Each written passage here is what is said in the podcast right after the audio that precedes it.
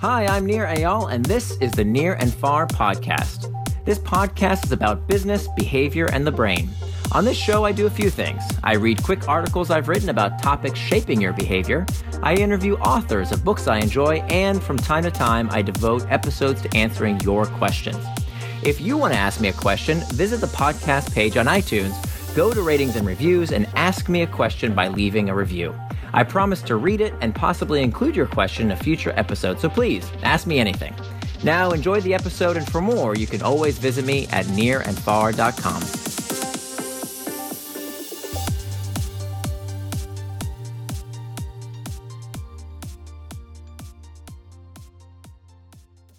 The Billion Dollar Mind Trick An Intro to Triggers by nirandfar.com.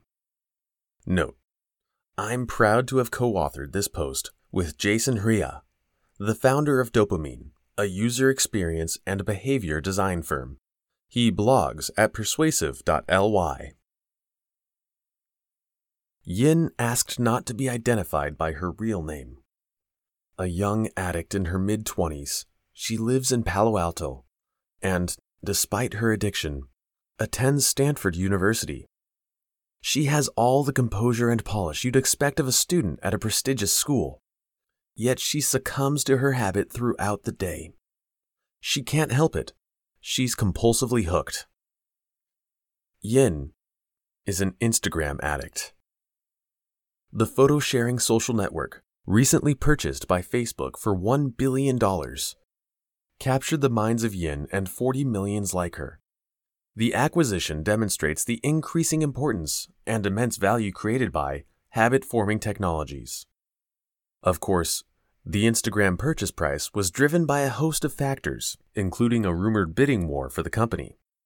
But at its core, Instagram is the latest example of an enterprising team conversant in psychology as much as technology that unleashed an addictive product on users who made it part of their daily routines. Like all addicts, Yin doesn't realize she's hooked. It's just fun. She says as she captures her latest in a collection of moody snapshots reminiscent of the late 1970s. I don't have a problem or anything. I just use it whenever I see something cool. I feel I need to grab it before it's gone. The triggers in your head. Instagram manufactured a predictable response inside Yin's brain her behavior was reshaped by a reinforcement loop which, through repeated conditioning, created a connection between the things she sees in the world around her and the app inside her pocket. When a product is tightly coupled with a thought, an emotion, or a pre existing habit, it creates an internal trigger. Unlike external triggers, which are sensory stimuli, like a phone ringing or an ad online telling us to click here now, you can't see, touch, or hear internal triggers.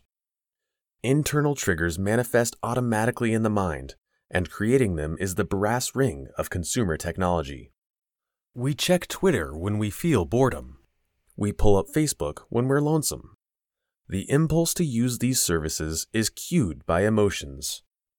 But how does an app like Instagram create internal triggers in Yin and millions of other users? Turns out there is a stepwise approach to create internal triggers. 1. Educate and acquire with external triggers. Instagram filled Twitter streams and Facebook feeds with whimsical sepia toned images, each with multiple links back to the service.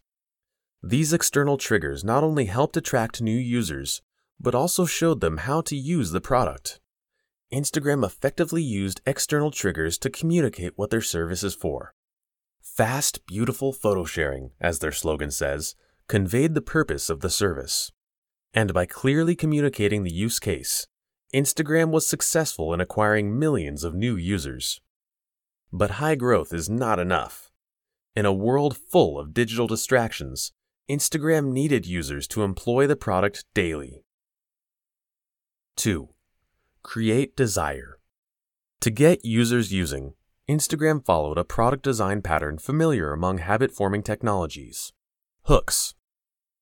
After clicking through from external triggers, users are prompted to install the app and they begin using it for the first time. the minimalist interface all but removes the need to think. With a click, a photo is taken and all kinds of sensory and social rewards ensue. Each photo taken and shared further commits the user to the app. Subsequently, users change not only their behavior, but also their minds. 3. Affix the internal triggers. Finally, a habit is formed. Users no longer require external triggers to use Instagram because the internal triggers happen on their own. As Yin said, I just use it whenever I see something cool. Having viewed the popular tab of the app thousands of times, she's honed her understanding of what cool is. She's also received feedback from friends who reward her with comments and likes. Now she finds herself constantly on the hunt for images that fit the Instagram style. Like a never ending scavenger hunt, she feels compelled to capture these moments. For millions of users like Yin, Instagram is a harbor for emotions and inspirations. It's a virtual memoir in pretty pixels. By thoughtfully moving users from external to internal triggers, Instagram designed a persistent routine in people's lives.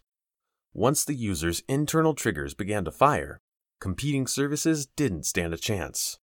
Each snapshot further committed users to Instagram, making it indispensable to them. And, apparently, to Facebook as well.